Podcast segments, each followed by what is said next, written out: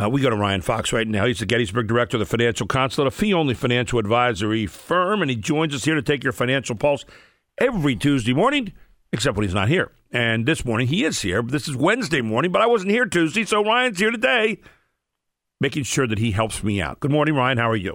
Hey, Gary, I'm great. You know, I have my emails from three years ago right in front of me. I can read them. You, you, what do you think the answer to my question would be? I'd tell the IRS, you know, uh, I, you know, it's funny.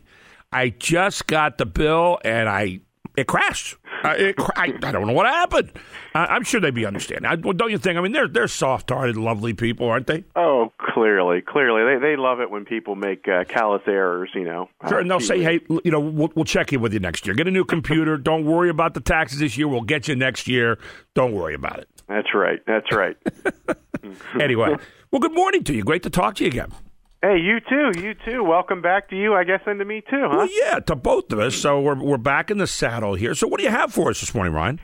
Well, you know, this time of year, people are taking vacations. They're they're relaxing. They might enjoy a few days off, like you and I might get. Yeah, exactly. And they're starting to think, man, you know, this retirement thing. I, I've really got to start thinking about this really, really hard. And for many people, they haven't done really a a high degree of planning by necess- not necessarily any mistake of their own, but they're starting to say, gosh, you know, what are some things I can do to see if I'm ready? And you know, we, we deal with a lot of people who might be, let's just throw an age out, 62, saying, gosh, in the next three or four years, I want to retire.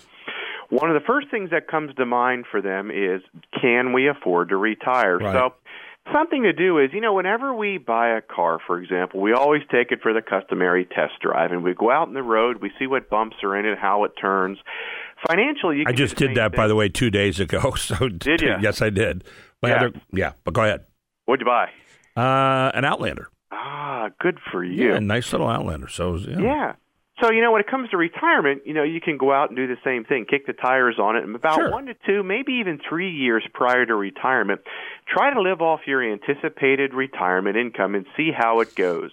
The time to understand it, that is before retirement, not after. And if it isn't perfect, start to figure out how to fill in those cash flow needs with less spending or part-time work. A lot of people think retirement means stopping doing everything. Now, a lot of times part-time work can fill in those cash flows. The other thing is in those 3 or 4 years prior and just after retirement, it is not time to upsize your spending. Typically, it's downsizing your spending. But many people say, "Well, now I want to travel. I want to go on cruises, vacations, see the, you know, family wherever they might be." That's fine too. But make sure you're budgeting for those things so that you don't get a couple of years into retirement and say, "Gosh, you know, I should have worked two or three more years." So, test drive your retirement is something that we're talking to a lot of people about recently. Ryan, something that's really interesting about retirement now, and I look back at when my dad retired. When my grandfather retired. And when they retired, the life expectancy wasn't near so high. Uh, and yet now people are living 20, 30 years longer after retirement. I mean, when you plan out now, I mean, it's a different, it ain't your, grand, it ain't your granddad's planning, is it? No, it really isn't. You know, that's that's a great point. Um, assumptions on longevity are very, very crucial. When you take a couple who are retiring, maybe in their 60s, the odds that one of them lives to a 100 is actually really, really good. And you have to plan accordingly. You know, this idea that I'll retire at 65 and, you know, back in the prior generations maybe pass away by 75 or 80 are bunk. Now many people are living longer in retirement than they may have worked in their career. So when they look at turning on pensions, it becomes very vital. Do I take Social Security at 62 or 66 or 70?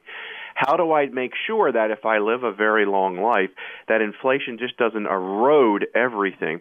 And the challenge for people is understanding they have to have a return on their investments above inflation but not to let a market downturn blow their whole portfolio and their plan out of the way. And the challenge for a lot of people is they get pitched products that have all these bells and whistles that seem to to do that. Not always the case.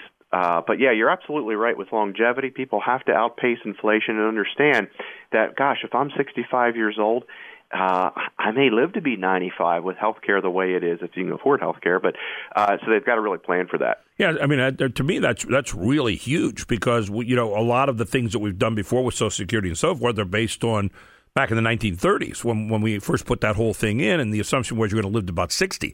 Well, Yeah. guess what? Things have changed a little bit, and of course, our politicians, being what they are, aren't really moving along with the times and changing that along. They're afraid to touch Right. it because of voters, and and so we have to take care of that ourselves as opposed to waiting on them. And, and Social Security is what it is. Uh, nice little supplemental thing, but maybe not too much when you're looking at a, a long number of years there that you're going to live. No, you're absolutely right with that. And you know, speaking of things not to cut in retirement, please don't cut your home and auto coverages. A lot of people say, "Well, I'll just cut those back." You know, driving is something that you hit the apex ability at some point, maybe in your 40s, 50s, and 60s. You don't become a better driver as you age. So you got to make sure you've got full coverage just in case you're 75, 80 years old and you cause a major accident. Make sure you have as much liability coverage as possible knowing full well that generally as we get older our reflexes slow down and, and we may miss something when we're driving. So make sure your auto insurance is coverage uh, is, is as full coverage as you can afford, but also make sure you have a personal liability umbrella policy if you have substantial assets saved. Talk to your home and auto insurance about it. Talk to your financial advisor about it. It's absolutely crucial so that in the litigious society we live in, you don't get assets sued away from you. You know, it, it's uh, there's so many things to think about there. Uh, But again, I, you know, it's good to have someone to go to. You're that kind of person. Phone numbers and the website are so important. And, and right now, you've got two of, of, of the, the phone number and a great website. And I say great because I go to it often, and it's got these clips on plus a whole lot more. Ryan, tell them all about it. Yeah, thanks, Gary. It's ryanfox.info is our Gettysburg website.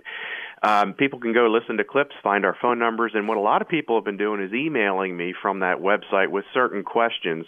And we have a pretty good exchange where we can find out if we can really help them and, and how we may fit in. And some cases we do, some we don't. We're salaried, so we're always looking to do what's best. Three three four eighteen sixty one is the phone number. Folks can find off the website and call, email, fax, stop by, uh, whatever they want to do. And and don't forget, and it's fee only. You're not selling just a product. You are trying to fit to each individual circumstance, right? Yeah, fee only means we don't sell products. Everything's customized for our clients, and we're salaried employees who don't accept commission. So it's a it, it's a pretty comfortable way for people to deal with us um, in, in many cases. And don't be afraid to give you a call, 334-1861. Ryan Fox, Gettysburg Director of the Financial Consulate, a fee-only financial advisory firm. Ryan, always great being with you. Nice we're both back working and supporting the economy again, right? And congrats on your new vehicle. That's why you're here. Thank you so much. That's exactly right.